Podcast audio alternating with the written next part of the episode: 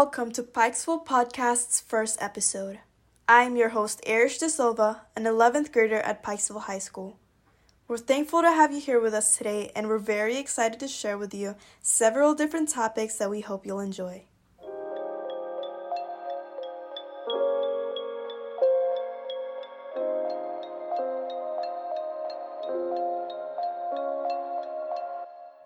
Let us join Wakira Parson and Gabriella Feinberg, accompanied by Vernia McMichaels, as they discuss the tragic death of Ruth Bader Ginsburg, COVID 19, and its effects on everyone's life, including their own. Welcome to Tough Talk.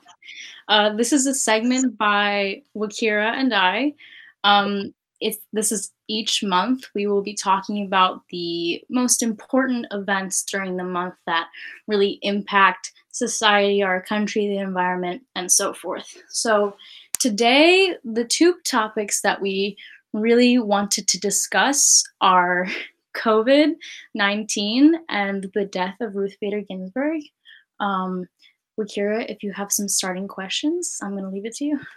Give a basis. How much do you know about um, Ruth Bader? So um, before this, I didn't know much about her. I knew that she was a judge, I believe, um, but I did some research and um, I, I came up with she was the second woman to sit on the bench of the United States Supreme Court, and she fought for like gender equality and um, she wanted to eliminate gender-based stereotype typing in legislation and regulations. Um, she fought for gender equality, women's rights, and civil rights. So that's it. so, all right. So we're gonna make that transition to there. So Ruth Bader Ginsburg, she was definitely a big leader within civil rights and women's rights, and there's a possibility that from her death, there's going to be a vote in of a more conservative judge. And I wanted to ask you since you are a woman of color, how do you think that's going to affect you further in life down the road if a more conservative judge comes into place? And how do you think that'll affect your civil rights? Um, I think that being a woman, being a black woman, or just being black in the United States right now is a very I don't want to say a sensitive subject, but I want to say it's it's hard um, it's hard to have a voice. It's hard to be heard. It's hard to be taken seriously. And I feel like with Ruth Gator Benz, Gen, ooh, Ruth, I forgot how to say her, Ruth Bader Ginsburg. I'm so sorry. with Ruth Bader Ginsburg. You can just say um, RBG if you don't want to like say her full name all the time. Thank you. Mm-hmm. With her, she um definitely played a big part in where we are today. And I feel like what she's done can't be erased. What she's done already can't be taken back. I feel like, or I hope that going forward is only up from here. Um, but it's very scared. I'm very scared. I'm anxious. I have nerves about the whole thing. Um, my next question was well, it's kind of add on to her question. I feel like, how do you feel like how different our society would be if she never even took on that position into um, being a Supreme Court just um, judge? Um, I, I think it would be a lot harder. Like like I said today, it's hard. It's still hard being a black woman. It's still hard being a woman. It's still hard being taken seriously, having a voice, and all that. And I feel like if she didn't do the things that she did, it would be a lot harder. It'd be probably worse. I want to say it'd be a lot worse. So one of the biggest precedents that she was able to put forth was Roe v. Wade, which, um, if the audience isn't familiar, it's the president to have a right to an abortion. So I wanted to ask your opinion on that specifically because there could be a possible nomination and a um, and a placement of a conservative judge. What are your thoughts on the possibility of overturning Roe v. Wade or just um, people having the ability to put in stricter and a lot more controlling laws about abortion rights? Um, I feel like this conversation is kind of similar to like pro life, pro choice. Um, I feel like just that whole topic is very scary because abortion is very um what's the word that I'm looking for? It's like you i feel like you should be able to have a choice with what you do with your body you should be able to have a choice in order of if you want a child, if you don't. And I feel like in some circumstances, there's you you like if you're raped, you don't want to have a child. Like that's you don't want that. And um I feel like it's all scary. I keep saying it's all scary, but it is. It's all scary. And I just I'm just hoping that things are done correctly and they're done with the right intentions behind it. And I hope that it keep an open mind, I guess. That's what I'm trying to say. I don't know. I think I failed that question. Oh my goodness. no, I, I mean I get the premises of what you're trying to say. Um I feel as though I'm the interviewer, but I, I want to add my own commentary on this. I feel as though um, uh, if there was a more conservative judge going into the position, along with being a woman and then being black, which is hard, not to say in a bad way, but we are the lowest on like the social class. Not that much anymore, but definitely back then, because you know, just that's just how it was, that how um, everything was back then. But I'm glad times are changing and we're definitely able to make more decisions about ourselves and what we want to do in our lives and stuff like that. But come in with another probably white male and then being conservative, he's definitely not going to have the open mindset that women should have the rights to their bodies. I mean, that not saying that's everybody that's in conservative, but it definitely is more of um, the way they're leaning is more those type of um, ideas and ideologies of different of what people or women are allowed to do with their bodies and things like that. So I think it can get very scary very quickly. Just like in some states, um, I saw something. I don't want to say anything that's like wrong, but so I'm just gonna say that. But it definitely could be like detrimental to the work that people before ha- before us have done to give us the rights that we even have today. So I can I think it would be like something to think about. And that's why we need to be like very careful when it comes to who we elect. We're not really we get the chance to elect them but just making sure that we keep we look at like the politics that's going on and definitely make sure that we have our put our own input in to try to change as much as we can yeah going back on that um i'm also going to add a little bit of comment. I was talking to um, my mother actually about um, the premise of abortion the other day and just how how it has come to be a political decision to do something or control what a woman can do with her body and on the premise of childbirth. Because a lot of the things that um that bother me about the possible like restrictions on abortion are that the only thing that women are asking for is a choice I kind of quoted this thing um, from Michael Che. He's a he's a comedian from SNL. He did a special on um, just him and Black Lives Matter. And one of the things he said is like, you know, we're not really asking for much. We're just asking that they just matter. You know, we're not really asking like we don't even have to ask, or we're not even trying to ask like, oh, they're they're like we have all these equal rights. We're right just asking that we matter right now. And I feel like that's the same for women and their rights for doing what they want for their body. We just want a choice because most women they they really don't want to have want to have the choice to do like not they don't want to have the choice they don't want to make the choice of an abortion because of how emotionally tiring and just absolutely terrible it is to make the choice of having an abortion they want the choice to possibly have it because you know just if if the circumstances are wrong, they can't raise a child. You know, it what it did happen out of rape, and it or just you know you can't provide. Why would you bring a kid into a world where they could be in a corrupt system, especially the fostering care, be adopted into a family with really poor values you know people and also people who can't support it who, or could become you know a victim of abuse or violence or just anything like that. So having to make the, the decision of an abortion is very just emotionally it, it, it takes a lot. And you know most women when they do get pregnant they don't they don't have abortions. And i feel like a lot of the people when we do discuss this topic it's like oh if they want abortions they're going to have abortions all the time. No what we want is a choice. So if that ever were to happen we are able to make the choice for the betterment of the future because we're not we, we can't think of the now.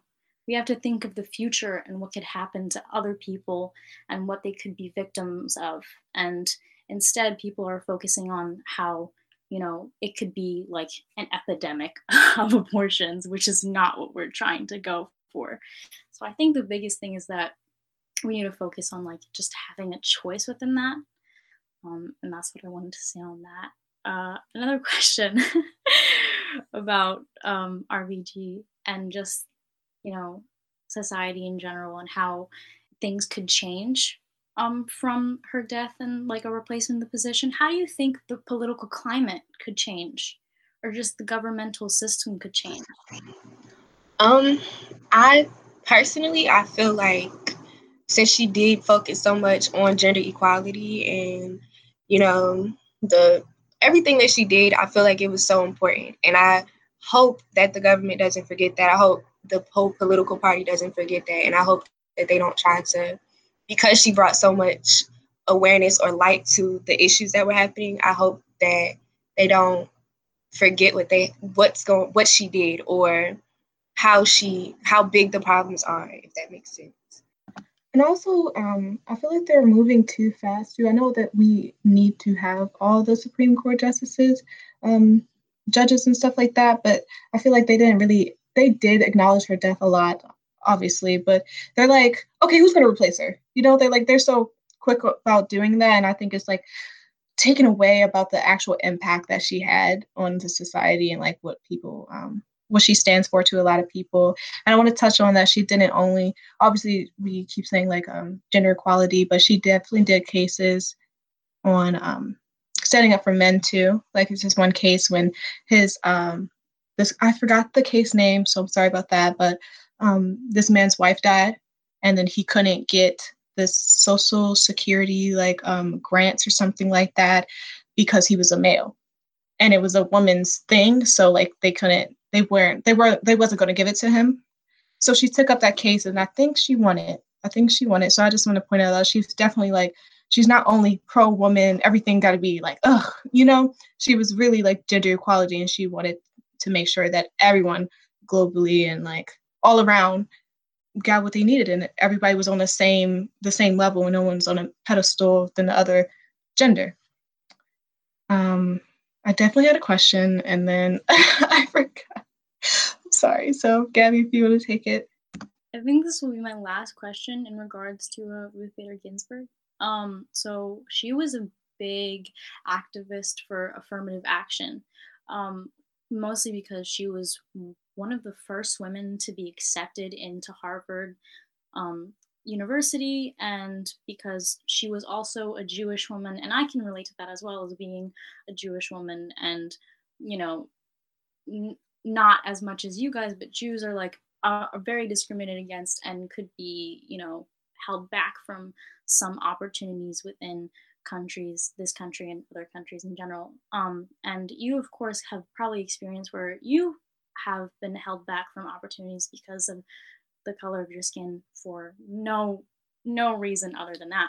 So, on the sense of affirmative action, if there was anything to possibly control that or like repeal that act or possibly like reform it so there is less chance for you to maybe get your foot into the door and they're able to maybe put more um, of a demographic of white people or like white men white women people who have maybe more power. What are your feelings on that or possible change like a, with a possible change in affirmative action? Um so what are i think you're asking how would i feel if there were more people that didn't look like me in charge of affirmative action? Is, is that the question? The question is um more along the lines of if affirmative action is changed and you weren't able to have more of an opportunity to get into the schools that you want to get into and to get the education you want to you know like what are your thoughts on that if, if that is a possibility? Um that would be very i would be pretty upset. I feel like i'd be pretty upset because um like you said with you being a jewish woman and how you know there can be a dis- you can be discriminated against or you can be kind of pushed back or set back or pushed to the side. I feel like it's the same thing with being black in America. Um, most times I feel overlooked. I feel like my voice isn't heard. Um, I feel like my voice isn't respected. I don't feel respected all the time. Um, and I feel like that would just be another another bridge or another boundary or something that I would have to jump over. And it would be it would take a lot of work. And I'm not saying that it can't be done, but I'm saying that would that would just it would be wrong. I wouldn't appreciate that. And I would feel like I just feel like I have to work ten times harder. Okay. Well, I didn't have any more questions about RBG. I couldn't remember the last one I had. So I think where we can try to transition to our next part, which we want to do about COVID. So, I mean, this is kind of a general question and probably tired of hearing it, but so far, how has COVID affected your life? Um, so coronavirus has affected my life in um, a bunch of aspects. I want to say, first off, um, the person that I feel like I was when I was in school, or just no, let me go back. Um, who I was in school and the where where I was mentally. Um, I feel like being home and being in my own space and being comfortable kind of forced me to become comfortable with myself. It forced me to be able to um, be okay with being alone. And it, at times it was a little depressing, but it forced me to be okay with being alone. It forced me to be okay with who I am. Um, and kind of just get to know myself. And from an educational aspect or school aspect, I had to, I was able to find out what worked for me, how I like to work. I was able to put my own schedule, kind of teach myself some of the things that the school system hasn't taught me. And then um, going into who I am now, like I said, I've had a lot of emotional growth, um, spiritual growth, mental growth, all of that. I was able to kind of tap into myself and figure out what I liked, what I didn't like, what I stood for. And um overall, yeah, it's a pandemic, but I kind of appreciate it. I look at it like a blessing in disguise a little bit because I wouldn't be the person that I am now if it wasn't for that. So yeah, I'll back up off of that. I definitely think although I've had a lot of negatives within this. And I think the biggest problem is that we all really focus on the negatives with this whole coronavirus quarantine and like being stuck and not being able to see people as much. There have definitely been a lot of setbacks within these past few months, especially from going from school to online school and being stuck at home and just a lot of I feel sometimes trapped in a sense, but through this whole process, I think just like you, I've been able to grow a lot as a person. And I definitely think that it's good that you're focusing on the positives, which is something that I'm trying to do a lot more now. Um, but definitely just like thinking about how I've been able to mature so much more and be able to um, not necessarily experience, but like learn how to experience things better and learn how to cope with things a lot better and just be more understanding of you know the privilege that i have to be to be in a house and to be and to have the access to food and water and and safety when a lot of people during this didn't and you know that is definitely amazing and just also growing mentally you know being more secure with myself and being more confident and just having a lot of time to think about who I want to be better throughout the years. So I, I definitely agree with you on that. I want to add on too. I think I had a lot of spiritual growth throughout this whole pandemic, and I'm glad. I'm fortunate. I don't think anybody in here has lost anybody to COVID, so I think that's like something, you know, because a lot of families have. This has been like a traumatic event for them, so I definitely want to speak up for them too. And it's not definitely has not only been positive things, but right now we're just trying to focus on the good things that have came out of it. Um, I feel as though it allowed me to really be comfortable with myself, just like you said, and just to sit and really figure out who I am as a person and even get some of my goals in order that I want to be and who I want to become and yeah, start and start um, you know, looking forward to the the better things in life and just remembering like this is not going to be something that's going to happen forever and um it might impact our society in different ways and forever, forever but this the pandemic itself will not always be around so there's definitely something to uh, look forward to yeah, and um, just going off of how you've been impacted, what are um, the biggest things that you've learned during this, or the the greatest things that have really like impacted you and impacted your change?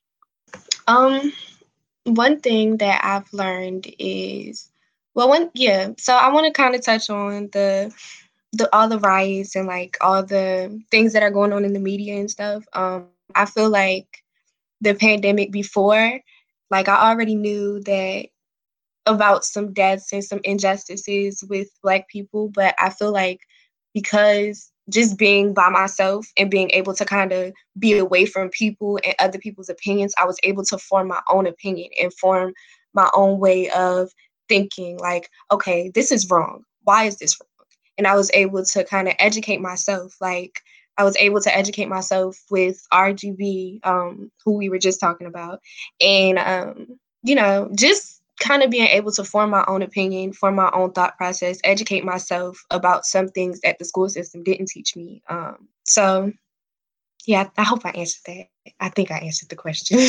um, yeah, because you feel like um, when you're around high school, I feel like everybody's opinions or thoughts are just being thrown at you, and you don't really um, have the well, most a lot of people do, but like some people, it's really an inability to be able to create their own like mindset of who they really are and they're always being peer pressured or like not really peer pressured but they're always being influenced by other people and um, everything that they believe. So i think it was very good to be able to start to create your own um, atmosphere which you really believe in and your mindsets and stuff like that. Um, i know we're talking about covid right now but the mix of covid and the black lives matter thing what is your more in-depth opinion about that? Um, I think that well, first, just talking from COVID, um, I read that you know some Black people or just minorities, period, like when given the um when given resources, like if you're diagnosed with COVID, you're more likely to be like pushed away or not really considered as a um as a priority. You're not prioritized. Um, and then Black Lives Matter, I feel like you know the the protests and stuff i feel like the cause is great but we are in a pandemic and not everybody is able to go out and protest so i feel like it's very important to still find a way to make your voice heard find a way to educate yourself find a way to support the people that are protesting and still be able to stand up for the injustices not necessarily protesting but getting your voice out there writing messages um, donating all those types of things this is not necessarily a question, but more of a comment um, along the lines of like having your voice heard and like speaking out about injustice during COVID. Uh, the biggest reason I like wanted to do this segment is so that there is a peaceful discord, a place where people can talk about their opinions, whatever opinions they have, in a way that we can empathize and talk about, you know, how we interpret things, what could be wrong, what could be right. And and I want to hear your thoughts on this as I say this. I feel like a lot of the time you should absolutely speak out about discrimination, racism, homophobia, transphobia, all of the phobias, like anti Semitism, all that jazz, all the discrimination that just is not needed, not purposeful, just completely ridiculous to have for a person. Person. But I feel like, and I don't know if it's just me, our generation is very toxic in the way that they speak out and the way that they have conversation with other people. I've just noticed a lot on social media. If someone has a different opinion than you, instead of just having a conversation with them, and you know, you don't even have to respect their ideas, just respecting the conversation and being civil, and instead of just trying to say, okay, this is my point, this is why I disagree with you, and this is why you could have a very wrong interpretation of what's having of what's happening. But instead there's a lot of a lot of aggression a lot of passive aggression. Yeah and, become personal attacks versus like the actual conversation that was at hand. Okay, a, yeah. lot, a lot of attacks like posting someone's social media so that people can go harass them I feel like that is the worst way of handling this early speaking out and I feel like a lot of people think that they're helping when they do that. So I really wanted to hear not just your opinion, but also Akira's opinion on that. Do you think it's helpful when people say, like, oh, this person is like saying this and that and the third, you know, go go attack them. Go go say all of your all of your you know things and like and like make sure that they understand like do you think that's a good way or like a way that people should be like contacted? Or like what do you think is the best way to talk to people and speak up? Um i feel like first i want to say nobody deserves to be attacked based off of their opinion or how they feel. I feel like you're entitled to having your opinion. But i also feel like it goes both ways. I feel like the way you present your opinion can also be the way someone comes at you um but like i said nobody deserves to be attacked um i feel like I want to say this cancel culture that we have. I feel like people are so quick to cancel somebody based off of how they feel or not how they feel, but the way that they think. And I feel like um you know, we're all going to have different opinions. And I feel like it should more so be about trying to educate the person. It should be about trying to okay, well, it's kind of like in English or like when you're writing an essay, you have to find your claim, your evidence, and your reasoning and all that. You have to present your claim, present them with factual evidence, things that have happened, um, and just kind of once you get your point across, once you get like I told you everything that I said, and anything else that comes after that, it should not be an attack based off of the person, how they look, anything. It shouldn't be. I feel like you just just shouldn't attack people. Just get your point across, be kind, and move forward. Yeah, I completely agree with her. I think the I think that some people think when they're doing that, they're actually like um trying to make a difference. And some people are just informing other people like, okay, this person thinks that in the third, and maybe you shouldn't um represent that company or that name, or if it's like a company or something like that, maybe you shouldn't like do some um be involved with them as much or even try to like uh, educate them on why you personally think their opinion is wrong because we all have different opinions. And of course, the opposing opinion you're going to think is wrong. Um, obviously, certain things are clearly morally wrong. Um, but yeah, there's a there's a difference from educating someone and then just personally attacking them and not really getting anywhere because in an argument, once you're like both just yelling at each other and just um, being hateful and spiteful, you're really defeating the purpose of like the point you're trying to get across. They're no longer listening. They're just trying to defend themselves. Um and going on to a maybe a less serious topic about covid um like one of my last questions is kind of like how how do you think you want to move forward through this school year through this pandemic? How do you think you want to keep evolving and keep learning about what's happening just in general, what are your plans for the future? And that will be my concluding question for this. Um, so throughout the whole break that we've been on from school, I've got into a bunch of new things. I picked up painting, I watched poetry, I try to write poetry. Um, so I feel like I definitely want to continue to do that. I'm trying to teach myself how to sew. I got a sewing machine back there. um, but I definitely want to continue to try to learn new things and teach myself new things. Um, and as far as my schoolwork goes, I'm still trying to figure out, you know, what works for me. I'm definitely not a virtual learner. I have to be in present. You have to show me. You got to write it out. You got to come sit by and make sure I'm doing it correctly. So I'm hoping that, um, but surprisingly, my grades are really good right now. So I'm praying that keeps going. But um, I'm just trying to make sure that I have a schedule that works for me and I dedicate time out side of school to like go on YouTube and watch some videos, get some extra help so that my grades can stay up and I can get have a good GPA and then go to college and then do what I need to do. um, but yeah, just make sure I'm trying new things and making sure that I'm staying ahead of my studies. Uh, um, my conclusion question was like, how comfortable would you guys be going back to school with all this happening? Because I don't know how soon it's going to be, but I know they are looking forward um, trying to see that in the future. So just, I know that I'm not a virtual learner, but at the same time, I know that it probably isn't as safe to go back to school. But at the same time, I need to get out the house. So I need to, so I definitely feel, I don't know, I feel like I'm on, I'm like iffy about it. So I just want to know you guys' opinion on it. Um, so I'm torn because I'm not a virtual learner, but I don't want to go back to school because I'm I've been in this bubble and I'm so comfortable. Um, but I don't think it would be safe to go back to school just based off of like sometimes we don't have soap in the bathroom. So we're in a pandemic. How we going? How we going to keep our hands clean or make sure? And then kids play too much. So you wearing your mask, somebody you take you know, like the younger kids, they gonna switch masks and come home with different mask on and stuff like that, that can like really turn into something bad.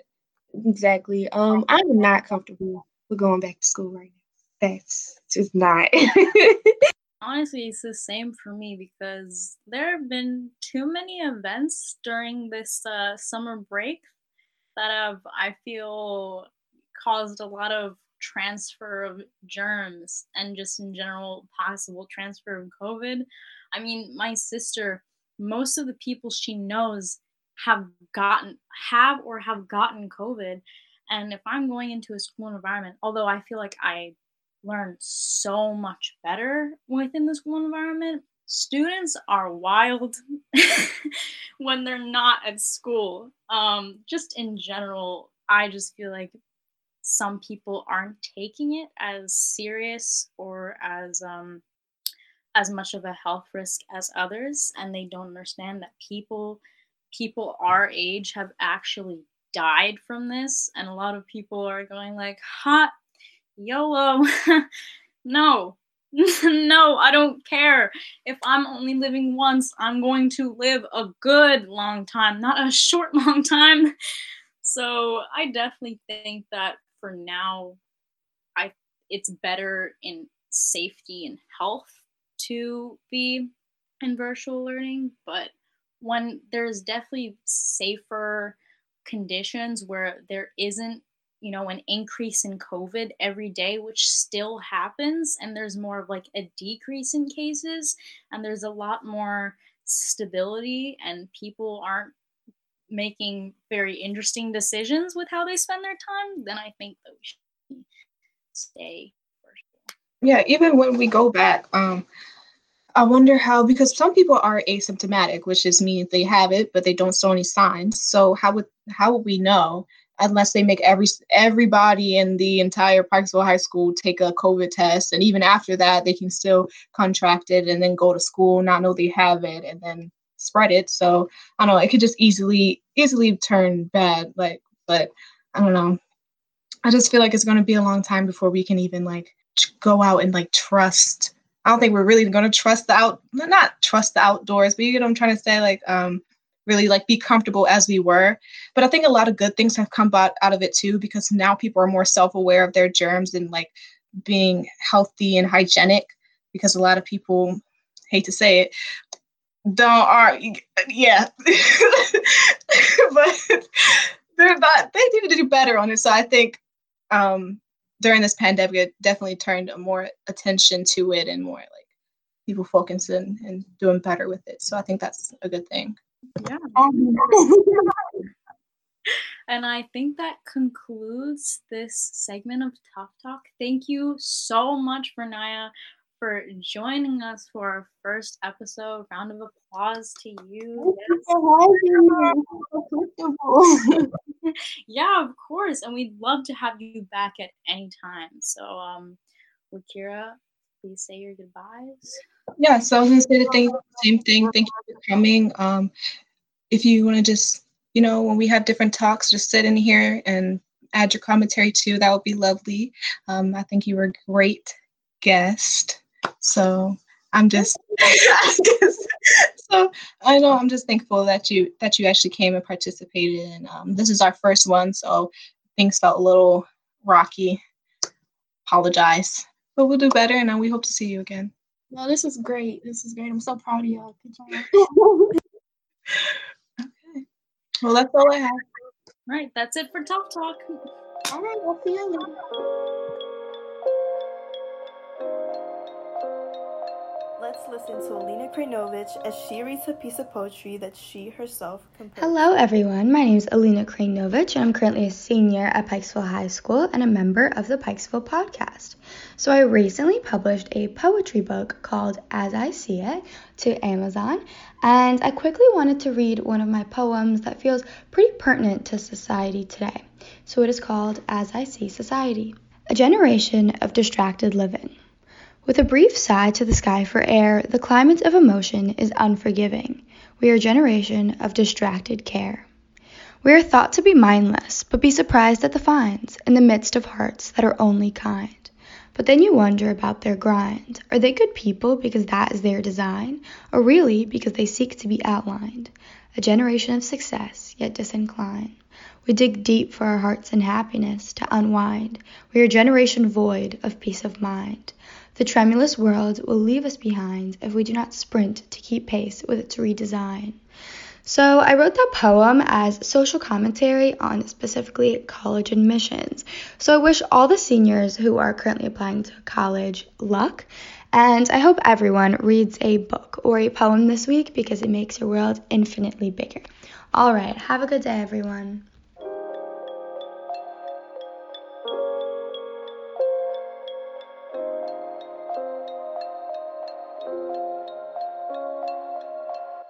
Join us as Ben Matz hits us with five fast facts. It's Ben, and I'm here with you guys today for your five fast facts. Number one is that if you were to remove all of the empty space from the atoms that make up every human on Earth, the entire world population could fit into an apple.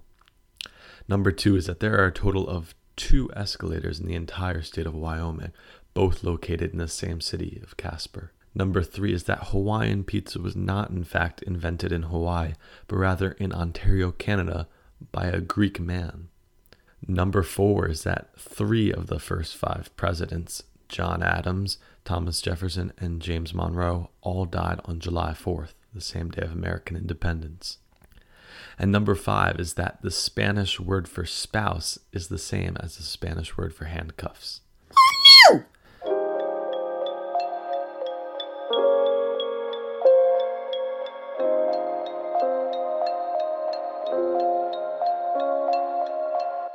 To keep updated on upcoming episodes, make sure to follow us on Instagram at Pikesville Pawdcast. That's Pikesville, P A W D C A S T. Subscribe to our podcast on Spotify, Apple Podcasts, and Google Podcast apps. Make sure to send a message to Mr. Smith at gsmith6 at bcps.org if you want to be a part of the podcast team or be a guest on a future podcast. Join us as Ben Matz interviews one of Pikesville's very own finest teachers, Mr. Lambert, about his life outside of teaching. I'm here with Mr. Lambert today, and we're going to be discussing his life and just talking to him about what he loves to do outside of school and who he is. Um, so nice to have you here. Yeah, what to do, baby? Um, so I know that you're super into social justice Mhm. and super super conscientious in that way. So like, what type of stuff have you done in, with that? Yeah, um, doing things. I think the the biggest work that I do is I've mentioned to you before um, is working with um, an ed access program in the city called Bridges. Mhm. Um, and so what Bridges does, it's a comprehensive program from four to twelve, um, and even offers service, services for when kids get into college. Um, and it's there to help provide academic support and access to to to different educational things in addition to other uh, cultural things for students that may not have access to it that would be generally underserved. Um, friend of mine growing up, he went to St. Paul's, very good friend of mine. Um, and uh, he's in my wedding, I'm in his, and um, played baseball with him everything growing up. He he's what you have to do at some of the parochial schools around here is you have to do either a service project or you have to do some sort of service, right? As part of like rather than we do service learning, like you got to do some sort of service. So um, the Bridges program got started at St. Paul's in the early '90s, and he like he went to St. Paul's for his entire educational career um, up until college, and then so he was always working with Bridges in the summers and and that sort of thing. So I went across um, uh, after uh, after I graduated college. I was in grad school, and he came back, and his first job was working as uh, the middle school director uh, for Bridges at St. Paul's. Um, the campus I work at the Bridges at Gilman campus, and that kind of got started around that same time. Um, and I was around for some events because uh, I was kind of we were kind of living together, right? He was uh, he had a spare bedroom I was living in um, every now and again, and we were coaching ten year olds and stuff like that, and and having fun. And um, so I was around for some of the events. Like there's a kickball tournament every year we do for for fundraising, a few other things throughout the year. There's usually a holiday, uh, something or other um, around Christmas time, and um, just got involved with the events there. Moved across the bridge, couldn't really keep doing that stuff. Um, and when I was coming back, I was like, I, I knew there was always a summer program. That's the big highlight and the big focus of it. Right. So when I came back across the bridge, um, I talked and uh, reached out to a few people there. Um, Colin gave me the good numbers to talk to. I was like, hey, you know, I've done some stuff with you guys in the past as far as fundraising and stuff. Super love to be involved uh, and help out. Um, and so they found out and there's a position for me. And um, in the summer, I, summer programs in the past when we were like in person, um, I always like I was the uh, I was the basically the gym teacher and I would just go play teacher. games. Yeah, it was super fun. so I'd show up and we'd play games and stuff. And like I try I, I tried like different games here and there. And um the boss for Bridges of Gilman, his name's uh, Ned Harris.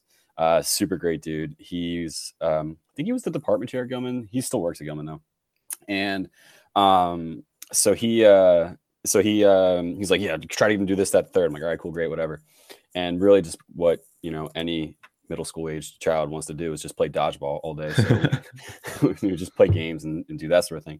Um, but the big highlight outside of doing all that stuff is there to help support out. So I would always, uh, I, you know, show up to work, help out throughout the day, um, helping out in educational places, uh, do field trips once a week. So bring kids uh, around the region doing different things and exposing them to things, um, bringing kids to art museums, bringing to colleges, um, going to parks and doing like Outward Bound. We go to Outward Bound every year, doing stuff like that.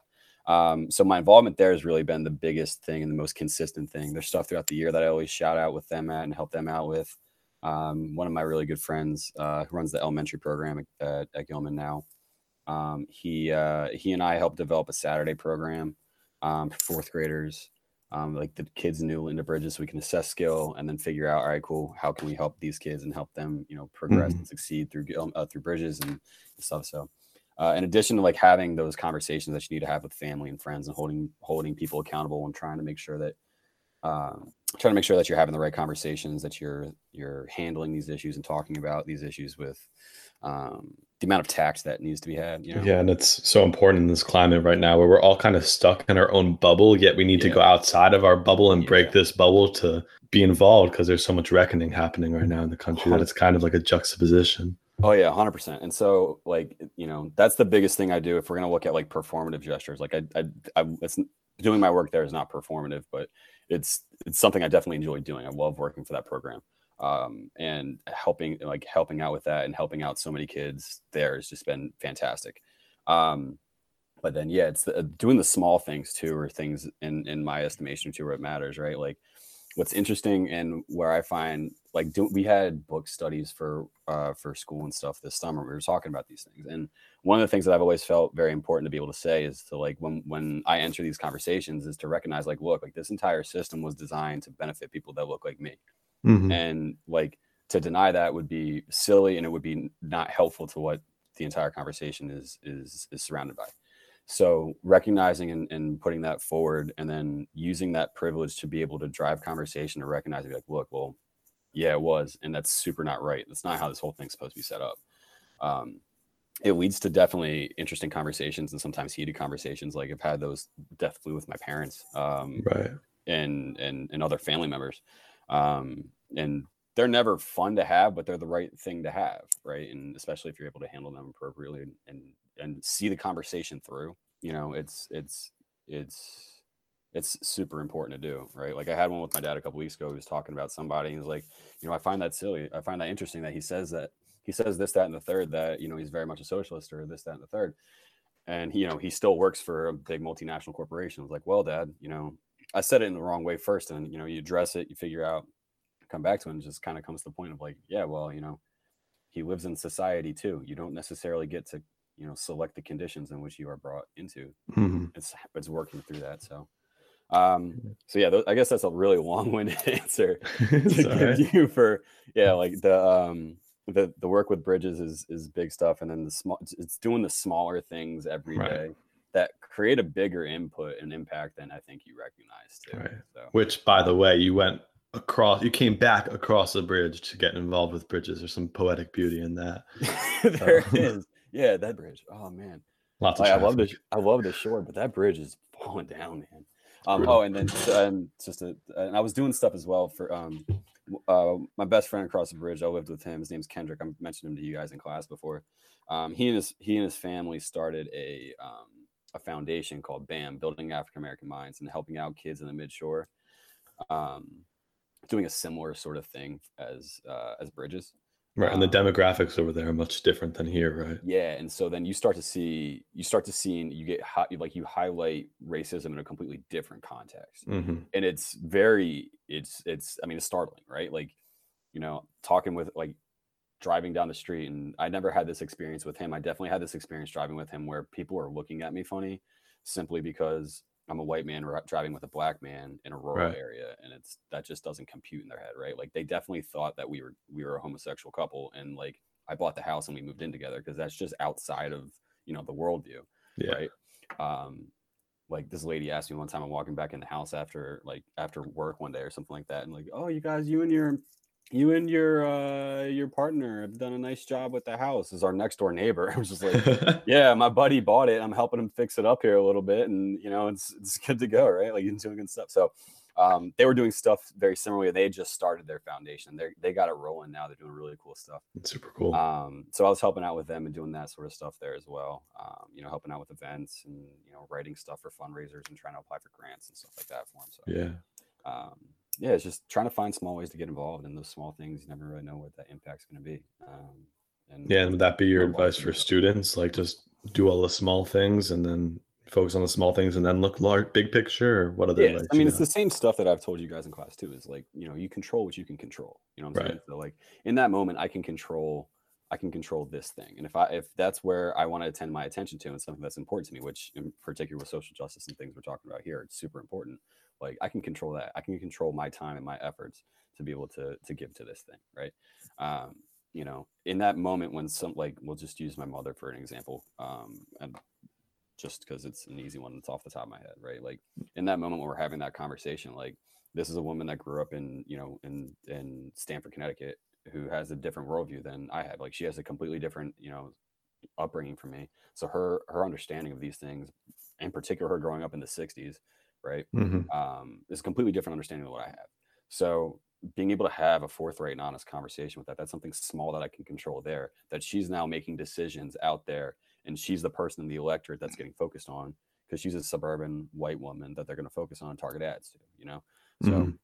it's small things. Small things do make big differences. You don't necessarily know. You know, it's it's those small things and things that you can control in that moment um, that really build up to bigger things. I can control this today, right? Right. tomorrow I'll be able to control this, hopefully, but you know, I'll be able to make some progress on this thing to that end goal of what I want to get done. And small things, you know, it's like trying to go up, you know, going up between levels of, of, of houses, right? You can't just like climb up it. You got steps, steps. Yeah, exactly. The steps of the small things and they just build up. Yeah. Got it. And especially with COVID right now, it's obviously outside of anybody's control. You gotta Yeah. And that's the thing that's just uh, that for Even me. more yeah. For these past, you know, six months, uh, that for me has been the most challenging. Um, Mhm. because I live in my own head to begin with, which isn't necessarily a good thing. but um, you know, it's it, it's giving it gives it's given time to I, I like there's obviously there's a duality in life and there's good and bad in, in a lot of different things. You know, you can look and say, um, you know, let's use the election of Trump for example, pissed off a lot of people, right? You Right. know, counter to that is that there are far more people civically engaged now than there were in 2015, 2014, right? Right, that's fair. So it takes a lot of pain, and it has been very painful. And I think very objectively, we could say it's been very painful in a lot of different ways. But, um, but like it's it's there is that duality, you know. yeah, no one said change was easy.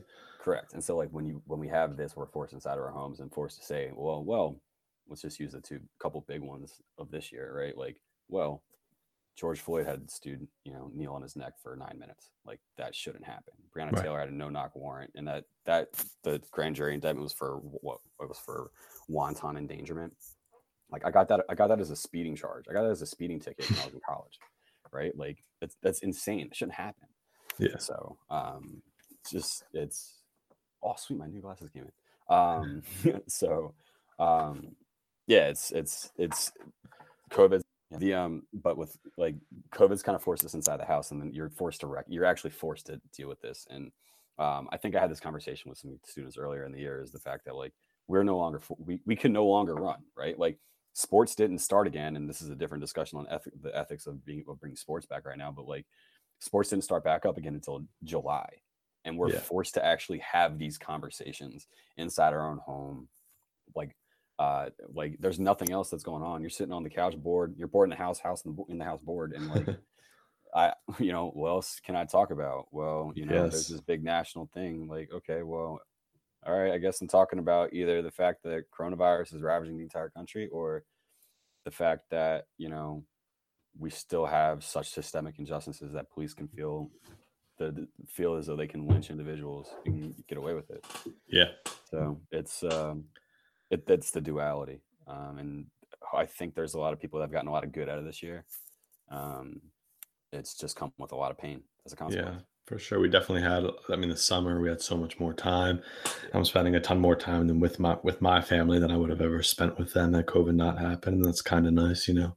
Going off to college, I'm not going to get to spend that much time with them going Yeah. forward. So it's kind of like a nice thing, although it obviously stinks because COVID. But Yeah, yeah, it's Yeah, it's- definitely good and bad. It's what makes it. It's what makes the human condition so complex, and why I like people, and why I like studying people. Right, in history, Mhm. studying people and what people have done.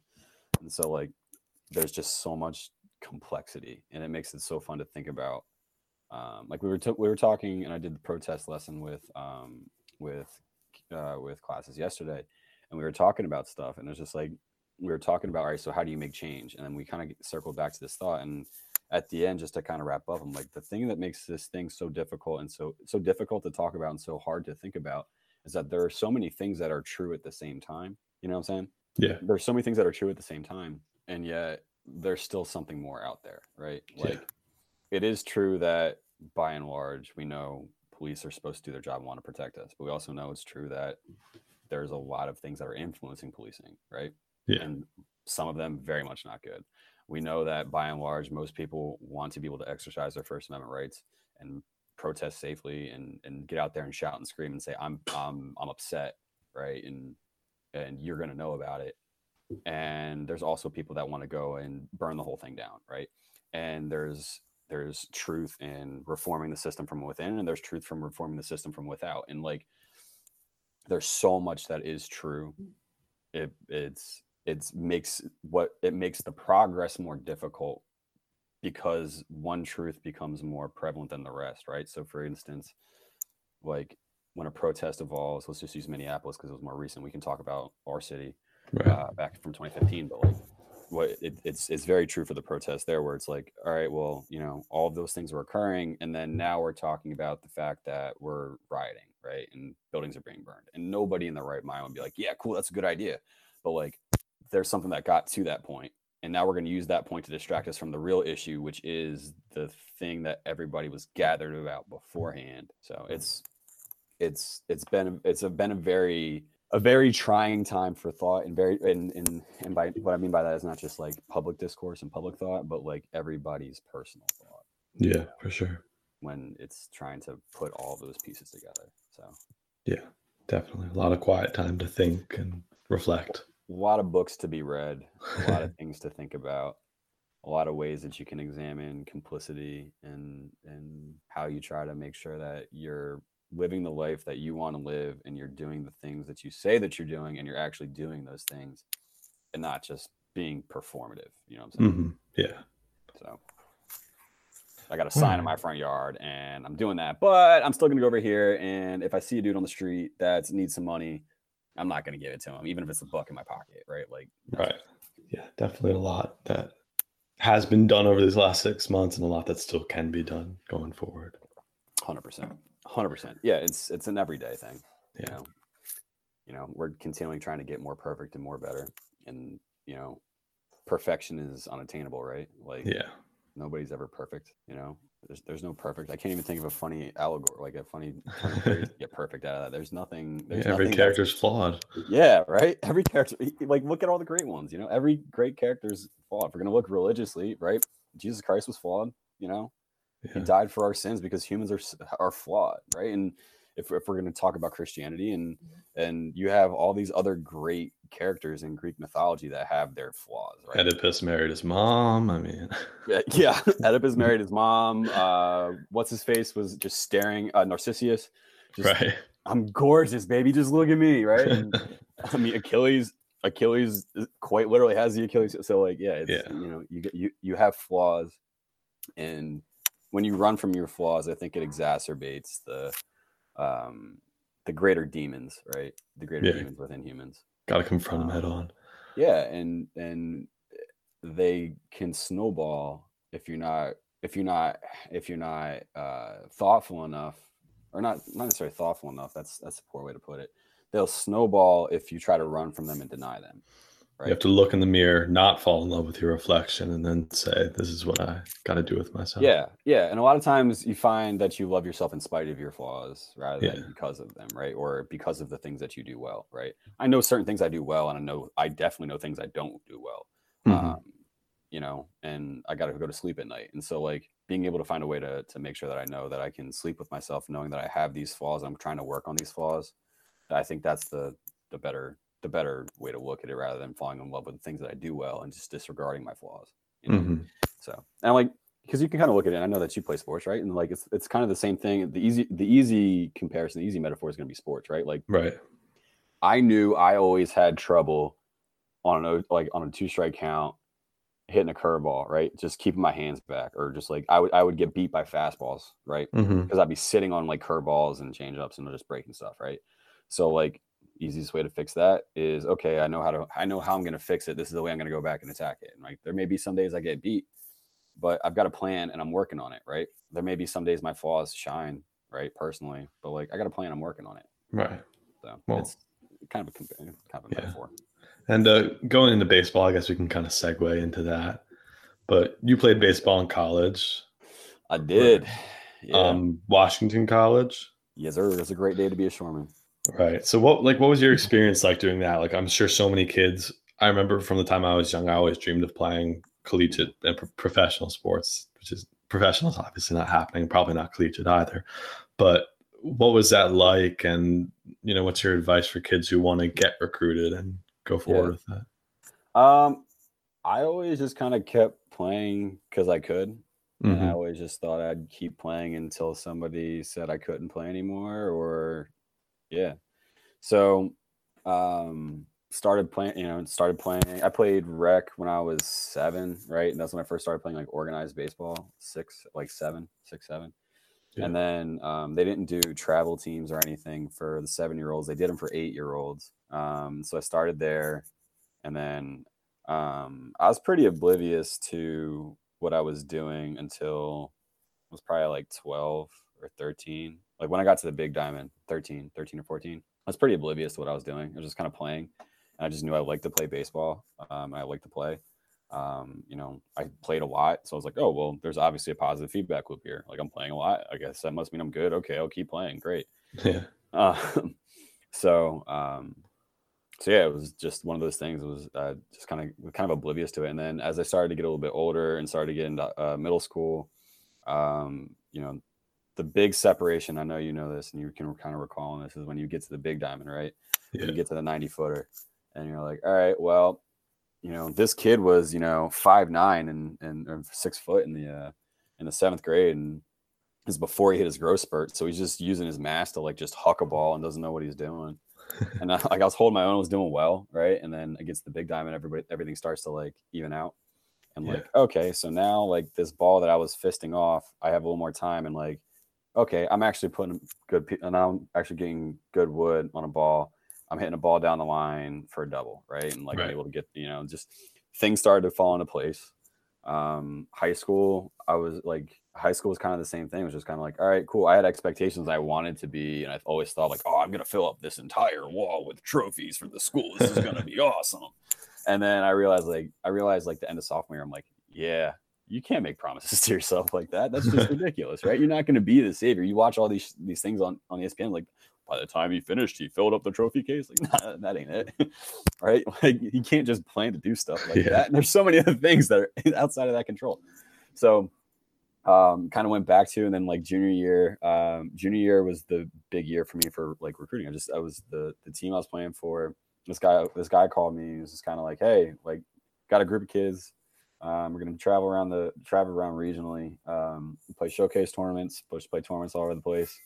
Um, you want in? Like, uh, sure. He's like, yeah, cool. Come on to practice. Let me know if you think. Like, all right, cool. So I came over and like I knew some of the kids I've been playing with, and and we were all playing. Um, excuse me, and um, and so we just started playing and having some fun that way. And and you know, one thing led to another. There's some college coaches here, some college coaches there.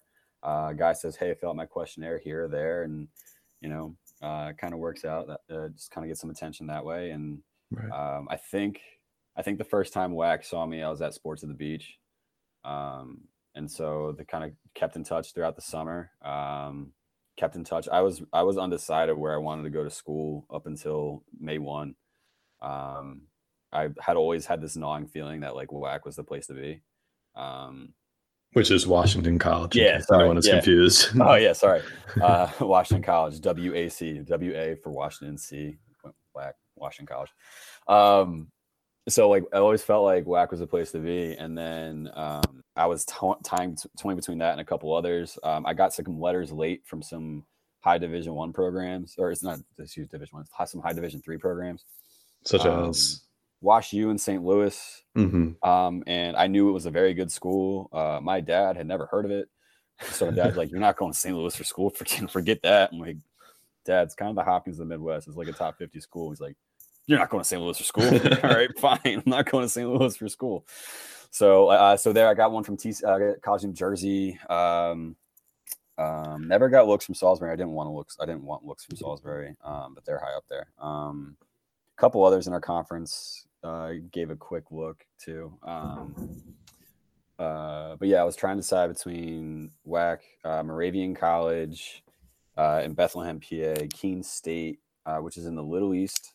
Um, they play in the same uh, conference as like Southern Maine, um, Mhm. and they're usually up there. It's usually them and Southern Maine coming out of there, and usually they're one of those two is going to the supers each year, um, super regionals, um, right before the College World Series. Um, yeah, I think I got a look from Shenandoah. Definitely got one from York.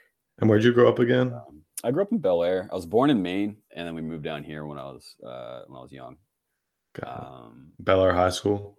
Bel Air High School, yeah. Um, so, uh, yeah, and, was- and so senior year they just kind of kept in touch. Um, I was playing well. Um, I DH'd a lot my senior years. Did that, caught a little, played a little outfield, and then um, made the All Star the, the the conference All Star game. Um, and then yeah, it was just that was kind of the thing. I was just like, all right, cool. I'm gonna try to play ball, and you know, I couldn't really imagine life without ball at that point. I was like, all right, yeah, I got this opportunity, might as well try it.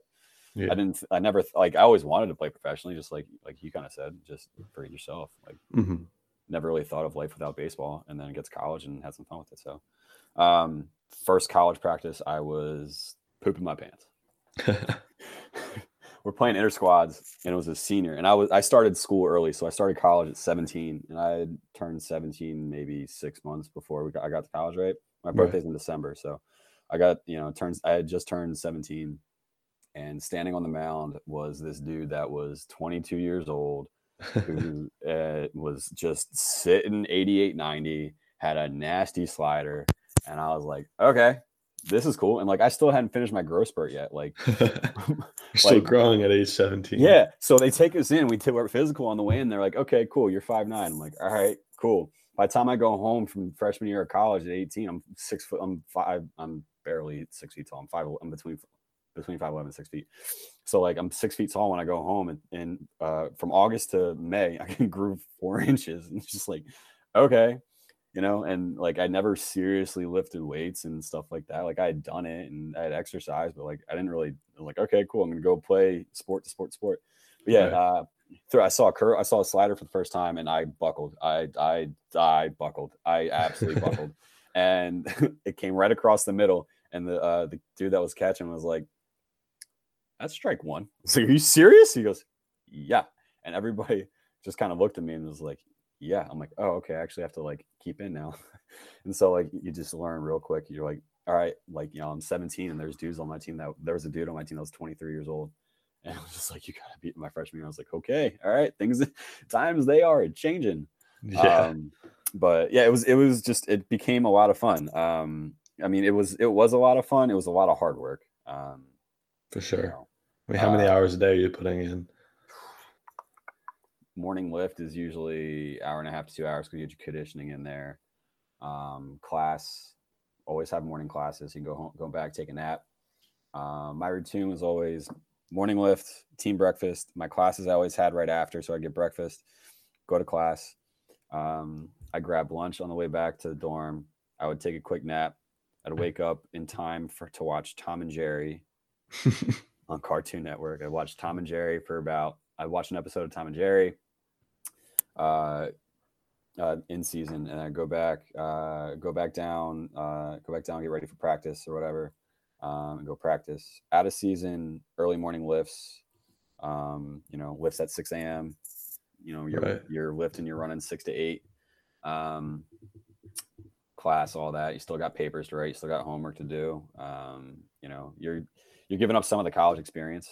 Um, it's not to say you don't get it, but you get you. It's a different college experience. yeah. Um, so it's kind of funny, like to talk with like Miss Jones is uh, like she was in the sorority. So like, and she also went to she she went to Towson University, and I went to a small school.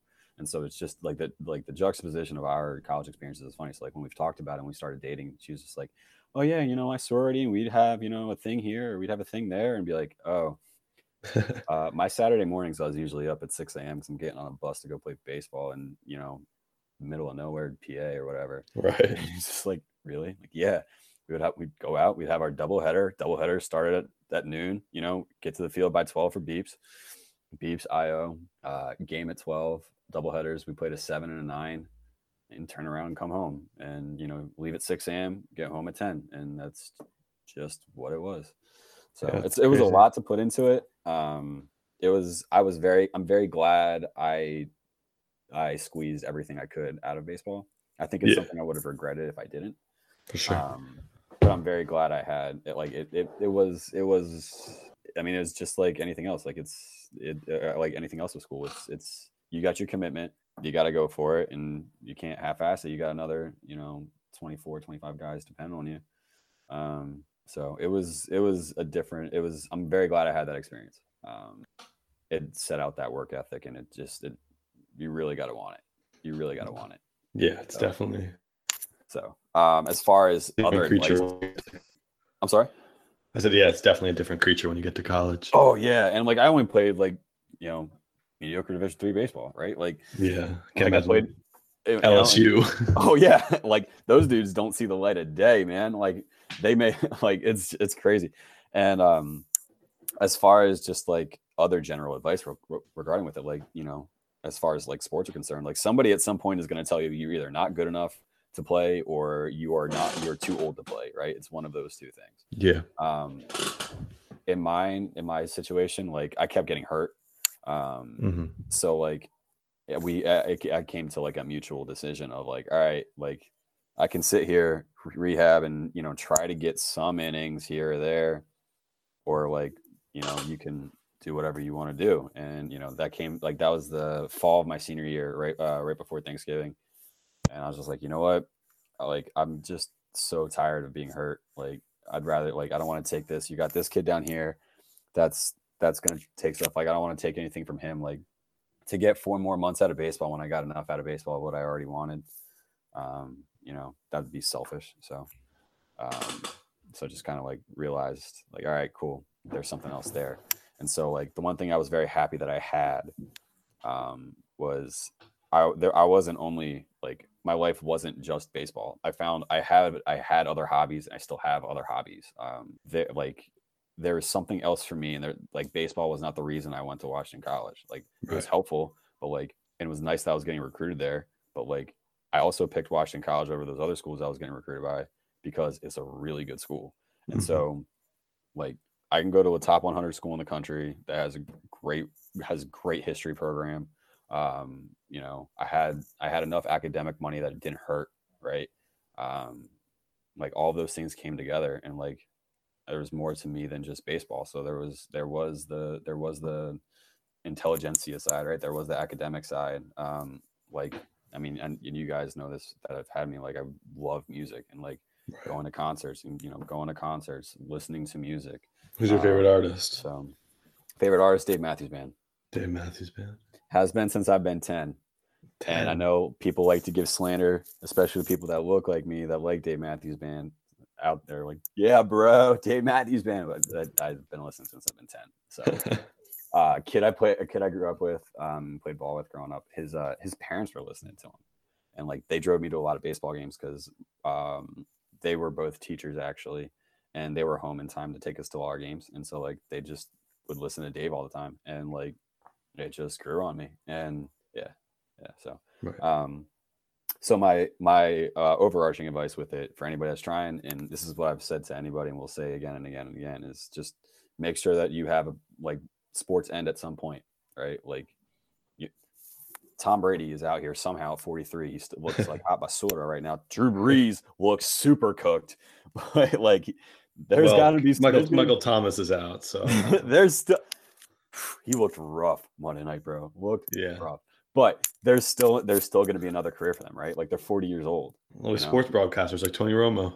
Yeah, and like, but there's still another career. And like, yeah, he's breaking down the game, but he's still got to use and still has to like communicate and do all, all of this, that, the third. That's not necessarily involved in sports, um, or that is playing the game. That is right. Like, there's something outside, and you will be not playing the game at some point in your life for money, right, or for Mhm. that next step or that that next carrot, if you will. So, um, just be prepared for whatever comes next. And that was uh, that was something that became more clear to me um, when I was in college. So I had, I had, I had a couple scouts came, come through, and my dad like snapped me back. There was like a week where I'm like, forget all of this. I'm dropping out. I'm going and I'm taking that offer. And my dad's like, well, you didn't listen to him. I was like, what? He's like, he said they're collecting information for the draft. It's it's baseball, so you can't get drafted for another two years, if that. And they're really going to draft you third year out of a D three school. Oh, make sure you're prepared for what you want to do next. Like I'm not stopping you, but just make sure you're prepared for what you want to do next. Oh, yeah, you're right. Okay, cool. So right. make sure you're prepared for whatever comes next. Got it. It's good advice. Yeah. And then you you coached for before you came to Pikesville. You coached at St. Michael's. Yep. Yep, I coached. Uh, so when I got when I was in grad school, I coached a little bit. Um, coached some ten year olds, and that was fun with my buddy Colin, like I mentioned before. Right. Um, that was just that was just wild and reckless. They left us in charge of ten year olds. I, I was learning a whole lot. Um, thankfully, I did not get thrown out of any games. It was not a result of it was not a result of player performance or anything like that. I did not recognize or remember. This is what I was not prepared for in coaching ten year olds. Was not prepared for like after the first game, like a kid got hit by a pitch and cried, and I was like, and then dad pulled me aside. He's like, "They're ten, dude." Like, oh yeah, I forgot about that. I was like, okay, so you get used to that, and they were fine. They were great kids. Absolutely loved them. They had a blast, and we had a blast. It was super fun. Um, when I went, uh, my first job teaching was at St. Michael's Middle High School over on the shore, um, and uh, lucky enough to walk into a situation where they had a lot of pieces in place, and they were really close. My first year teaching, they made it to state semis, um, and lost there, and then we were just loaded. Uh, year two because I taught two years there. Um, there we were loaded second year. Yeah. Um, so um, we went. I helped out, and so like I was kind of split, right? Like for whatever reason, my principal wouldn't let me leave school early to take the bus. Like whenever we left early, so like I was technically with like the JV kids because I had had those kids the year before in eighth grade, and they were now in ninth grade, and so like that way I could kind of transition them in there, get them used to the program, this, that, the third.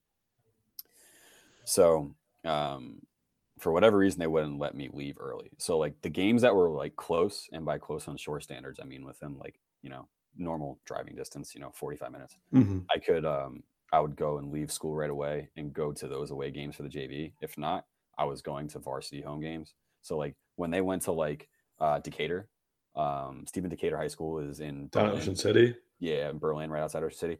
And so like when they went to Decatur, like I was like, yeah, dude, Decatur. Like I, I'm gonna go help out varsity here, go run the scoreboard, take take the book, chart pitches, do something. like, okay, cool. Because we used to there was only one field, so you practice all together. JV we would go off to the side for a second, and then well, you know, like would go off to their side, varsity go off their side, work what they needed to. And there's usually some sort of you know combined thing at the end. Um, they do a really great job of building community and building program, and that was Right. really, it was really really cool. Um, so then after JV season, um, the athletic director there, his name is Brian Femi. Um, he is also the head baseball coach. Um, and so, you know, I, you know, I had lunch with him a lot during the days because he was a gym teacher and stuff too. Uh, phys ed, excuse me, phys ed and health teacher and stuff too. And um, so uh, he always we have lunch, you know, once a week, twice a week, or whatever. And so, you know, throughout we throughout all of this, he was like, yeah, you know, like once playoffs start, like, you know, you'll just stay with us. It'll be cool. Like we'll find, you know, we'll find we'll find room. We'll find room to help you out. Yeah. Or to, for you to help out. I'm like, yeah, all right, cool. So uh, usually in game um, for playoffs, those starting pitches and stuff. So um, yeah, got real lucky um, walking into that too because uh, that year too, um, that year too, uh, we uh, we won state championship and that was a, that was a lot of fun. That was really cool. Um, You got the ring to prove it. I do. It's upstairs. Well, this isn't a video podcast. Podcast. Oh, podcast, so I don't. They wouldn't see it anyways. But maybe we can. Uh, we can link it. This will be a good time to plug the Instagram page. You can follow us at Pikesville Podcast. That's P A W D C A S T, and uh, maybe the little promo for this will be a picture of Mr. Lambert's ring, so y'all can Oh, look at that that. if you follow it's us. it's it's heavy. It's heavy, man.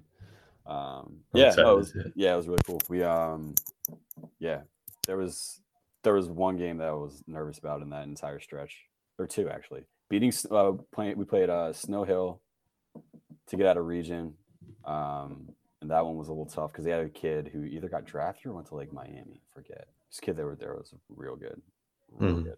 And then um, we played uh, Patterson Mill in the state semis, which ironically enough is where my brother went to high school. Right, that's right in Bel Air. Yeah, and his um, that that school opened up. Um, I was not districted. I was supposed to go to obviously there, but because my brother went there, but I was not districted. My brother's younger than I am. Um, but the way they started that, uh, I was a senior when it opened. Senior, senior, I think senior, senior when it opened, and um, and they uh, I was not districted to go because they started off with sophomores. My brother was a sophomore, so they start off with sophomores, junior, uh, sophomores, freshmen, and then it was the middle school. Um, so, but their uh, their head coach was uh, my middle school gym teacher, and he got the job there, and uh, he was I think he's still there. Um, and I just I really wanted to win that game because um, I was not a fan of him. So That's pretty funny. just one of those sports grudges that that has no rational basis, you know. Yeah. like you know, you know, like when you're watching the watching the game, you're like, I just don't like the cut of that guy's jib. I just Yeah. don't like the way he plays the game of basketball. I don't like the way he plays baseball. I just don't like the way like he walks around. I just don't like it. It, it, it was I just didn't like the cut of that guy's jib. So it's pretty funny. yeah, Well, so that was the one I really wanted. Got that one. I was just super happy about that. And oh yeah, yeah. So Yeah, super cool. Well, speaking of rings, if you've got a fiance, I don't know if you want to talk about that on here I can give you a little bit. I'll tell you if I want. A little bit. I'll give All right. I'll give you what I can. So, how, like, how'd you guys meet? Where'd you meet? So we met in grad school. Where? Uh, I went to Loyola University, Maryland for grad school. Mm, So I looked at a few others and I tried to find the what was most cost effective because there's not a lot of extra money to go around for grad school. People Yeah. care more about you know getting people undergrad money, and if you have like grants and stuff, it's for like big time stuff, um, for like you know doctorals stuff. And I was just getting a master, so um, yeah, we met in MAT. We met in our grad program. Um, we actually took a class together our first semester. Didn't meet each other. Uh, it was a hybrid class. I met on Saturdays. We met each other the first week of the second semester um, in a methods class, and we played a Hmm. game together. Yeah, this is like straight out of a movie. it was because she says that she saw me and I looked cute, and she came to sit next to me, and I did not have hair at that time. So I was still out here just stunting on everybody. Um, and somehow she picked my dumb looking butt. um, but yeah, so we played a game, and this this kid that was there who was not picking up what I was putting down. I was trying to trying to trying to holler at her, and he was not picking up what I was putting down. It was killing me. So yeah, yeah, yeah. when did you guys Uh, get engaged? Got engaged of October of last year, um. October twelfth, and I So about a year ago. yeah, about a year ago. Um, so we got engaged October 12th, which ironically is an aunt, my aunt's uh, wedding anniversary. Um, and she's actually going to be the one that marries us, which is pretty cool. Um, That's pretty apropos. Um, she's really, she's, she's probably uh, the, like the aunt that I'm closest with. Mhm. Um, and so she uh, she lost her husband real young, and she hasn't been remarried. Um, so I think it's kind of nice. It's important to her to to be involved and get her something to be involved with.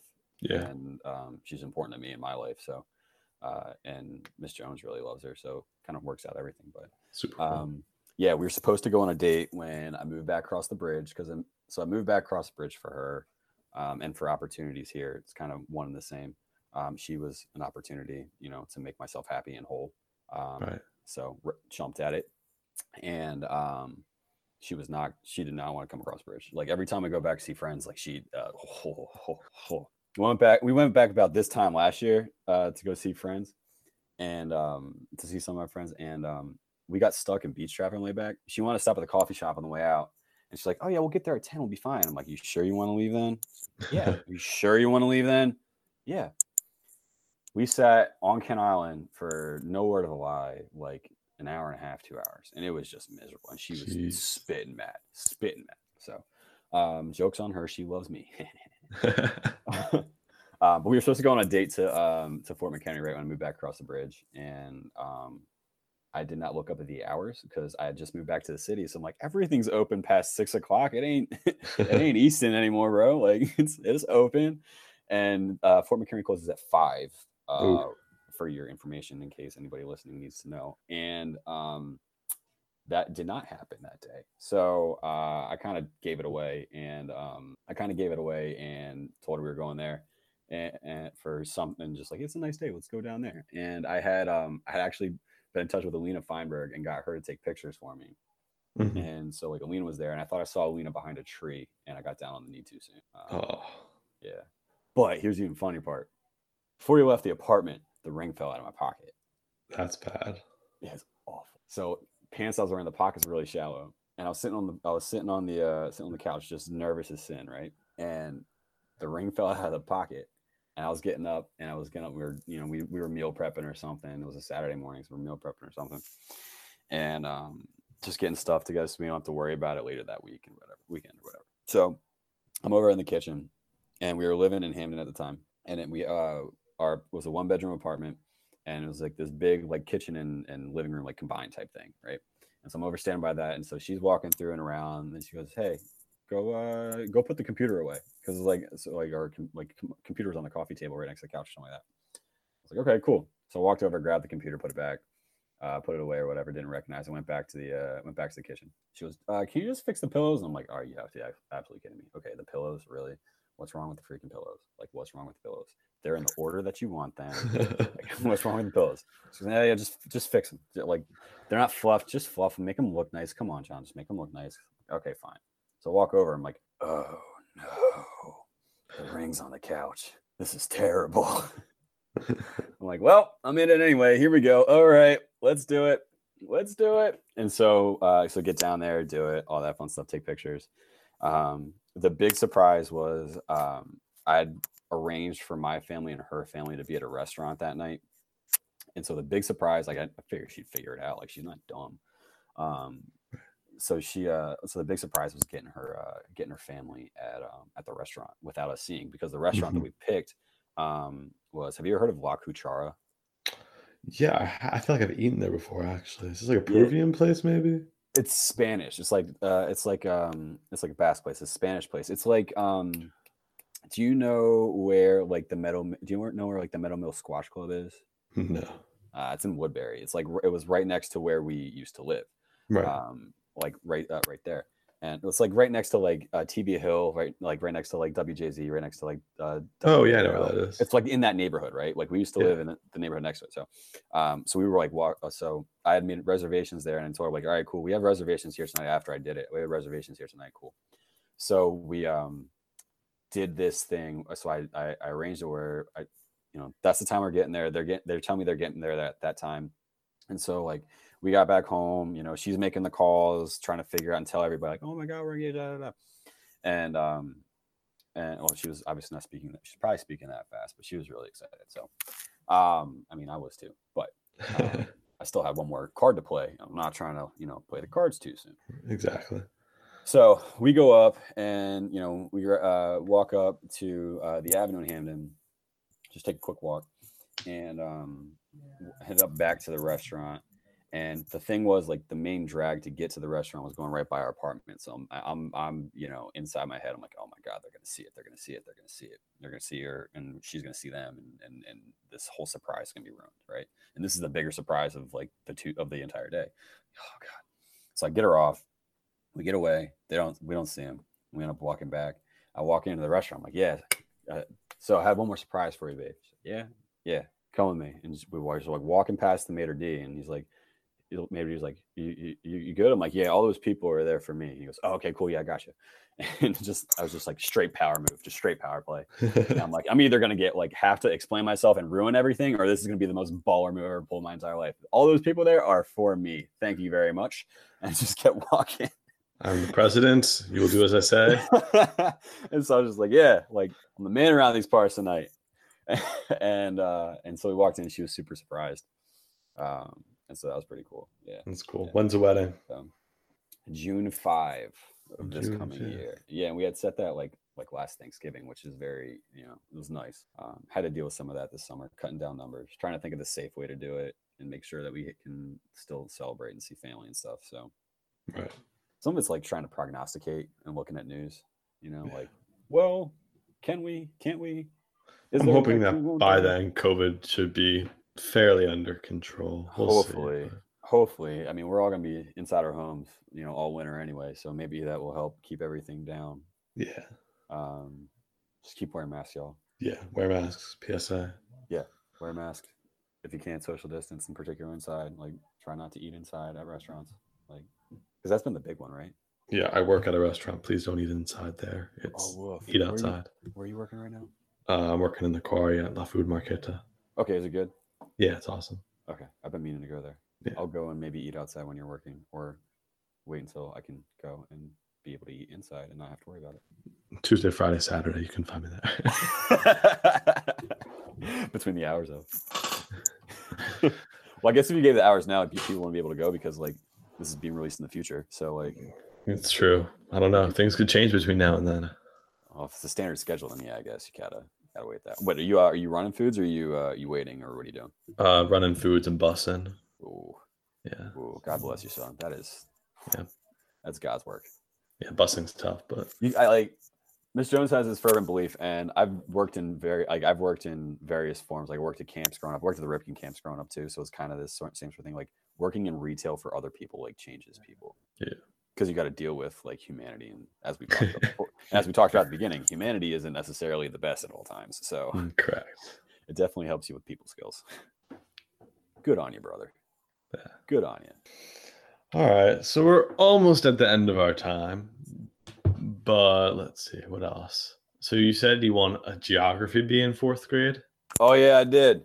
So are you a big geography buff, or was this just a fourth grade thing? Like, are you still a big geography buff, or I mean, if I get a map, like usually when I watch sports games and they say where people are from, I look at the map to see what it's near. And I look Right. at maps a lot. I like looking at maps. Maps are fun. me too? Yeah, I'm a maps are super dope. I'm a big geography guy myself. So I love it. Yeah, no, I was uh I just did it on a whim. And then I stopped studying. And then when I realized I actually wanted to do the state B, it was too late and I missed it by a point because I wasn't doing what I was supposed to. So I Mhm. guess egg on my face. I just did it because like they said to do it. And I was like, okay, cool, I'll do it. And yeah, I won the geography B. I was the uh, youngest person in my school to ever win it. And then as of right now, um, hate talk like it sounds like I'm blowing myself up, but like that's that's what they told me, so I don't know what to tell you. And then um, the next year, like they only allowed the fourth and the fifth graders to do it, like to to like watch in the gym. Mhm. The next year they expanded it to the the entire the third, the fourth, and the fifth. And my brother was going to be in third grade that year, and I waited until and they gave me an exemption because I had already won. I didn't qualify. They're like, yeah, you want to go do it, and then I lost in the finals. I just wanted to do it and win it in front of my win it for my brother and show him that I could win it again, like the day before, and I came in second. I can still tell you what I won it on in fourth grade though. what did you win it on? So they had just this was in '98. Sounds like a Yugoslavia question to me. East Timor. the country of East Timor had just uh, been uh, just seceded from Indonesia on the island Uh-huh. of Borneo or Papua New Guinea, and they had wanted to know uh, the name of the country that had just been uh, just been created. And I was Did like, you- "Yo, Did you give them the East Timor. French? Did you give them the French or the English? English. Only my, my dad can speak French. I can't. Uh, I just know when they're mad at me. Um, I just know when he's mad at me. Um, yeah, no, it was East Timor was what it was. And I was like, yeah, cool. It was the first time I ever spoke on a microphone too, and I was like, oh my god, this is weird. it's power. it's like this out of body testing. experience. Yeah, like I mean, you've spoken on them a couple times, right? Like it's an Yeah, out of body experience the first time you hear it. it was pretty wild. Um, but yeah, no, I, I want geography being important. That was super fun. And so like now I just kind of like look at, I still like looking at maps. Yeah. AP Human, I think, was one of my favorite classes in high school. That was super cool. Well, if you want a crazy map to look at, search up. It's called Baarle-Hertog, B A A R L E dash H R H E R T O G. It's this little section near the border of Netherlands and Belgium, and the borders Yo. there are just insane. There- there- There's like little enclaves that are like the Oh size my of god, a it's road. separated and stuff too. I forget the name of that stuff, but like it's, like on- Flem- it, it says it's Flemish. but It's enclaves within enclaves. It's ridiculous. Oh my god. Yeah, because like, I because aren't the Flemish are like semi-autonomous within Belgium? I'm not sure. I just know that you can speak. I know that this this this thing, this specific map was a World War II creation, like post World War II creation, I believe. That sounds about right. But yeah, Yo, yeah, because it is right on the border of the Netherlands and, and Belgium. Yo, that's wild. It's crazy. Everyone else should look it up as well. Is B A A. R L E hyphen H E R T O G. Yo, this thing's wild. yeah. Uh, this is I like could- when you walk down the sidewalk and you got like two puddles on side, like side by side, and you're splitting them. You know what I'm saying? yeah, Like it looks like two puddles.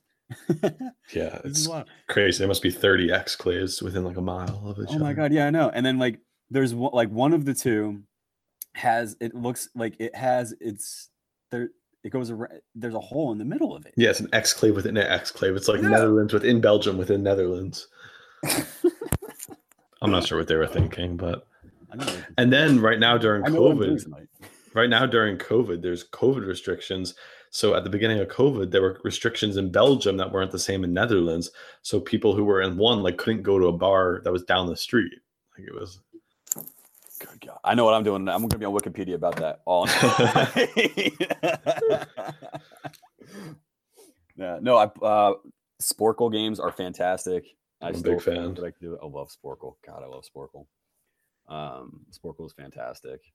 Um, yeah, that's you know, those S P O R C L E for those of you who are curious. Yeah, I, I liked using those as like brain jogs uh, in uh like for AP classes. Those are super fun. Yeah.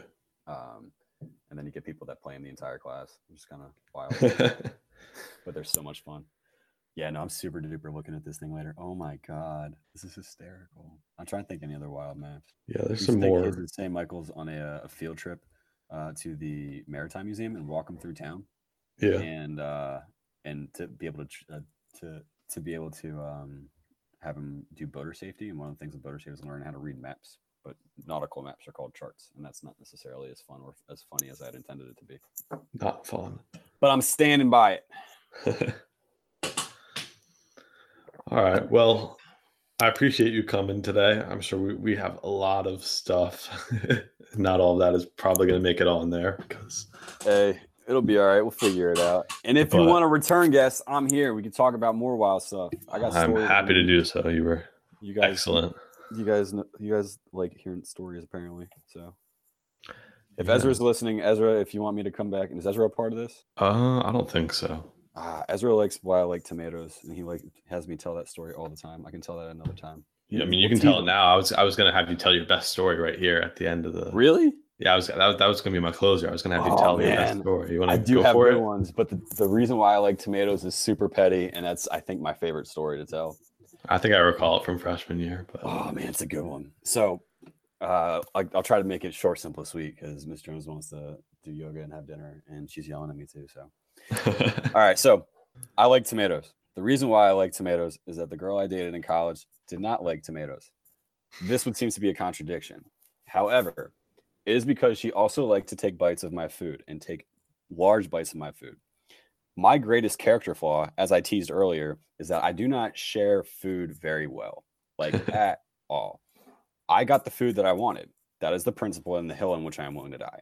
I got this food because I wanted this food. if you wanted this food, you should have ordered this food. That's the way I feel it. So, um, she used to take big, big bites of my food, and it was just like, yeah, no, I'm, I'm yeah, like I, it would drive me absolutely batty. So, uh, she grew up on Long Island, and so like in the summers, we go up there, and like if you know anything about Long Island, they got nice delis, they got really good sandwiches, right. and so she was taking very large bites of my sandwiches when we go out to these wonderful delis, and I was very upset. It's on principle, I don't mind sharing food, but like again, I got that food because I wanted that food. What if I want that bite back? Like maybe it's just that good. I want that bite back, right? So I started to put. I, I knew that I would eat tomatoes on sandwiches, so I put tomatoes on my sandwich, and she started to get bites started to get smaller and smaller and smaller, and so she started to eat around them, around them, around them, and then she eventually stopped biting my sandwiches and eating my sand like taking bites out of my sandwich altogether. and I started to eat tomatoes, you know, like tomato tomatoes, like uh like tomatoes with moss, like caprese salads and stuff like that. Yeah. I started eating tomatoes other ways. And so now I like tomatoes and I am marrying somebody else that is not that woman. So hey. And you heard it here first. That is why Mr. Lambert likes tomatoes. Because some girl I dated hated them and I like food and I am petty. Well about food about food only, not about other things, as you know, just about food. That's not the worst. That's not the worst character flaw to have. I just like food, man. I like to eat. I understand that. I understand. Uh, hopefully that makes it. That'll be good. Yeah. All right. Well, thank you to Mr. Lambert for coming on today. We enjoyed that. Follow us on Instagram, and uh, yeah, we'll be back for more content later. Heck yeah! Follow it, like the pod, do it.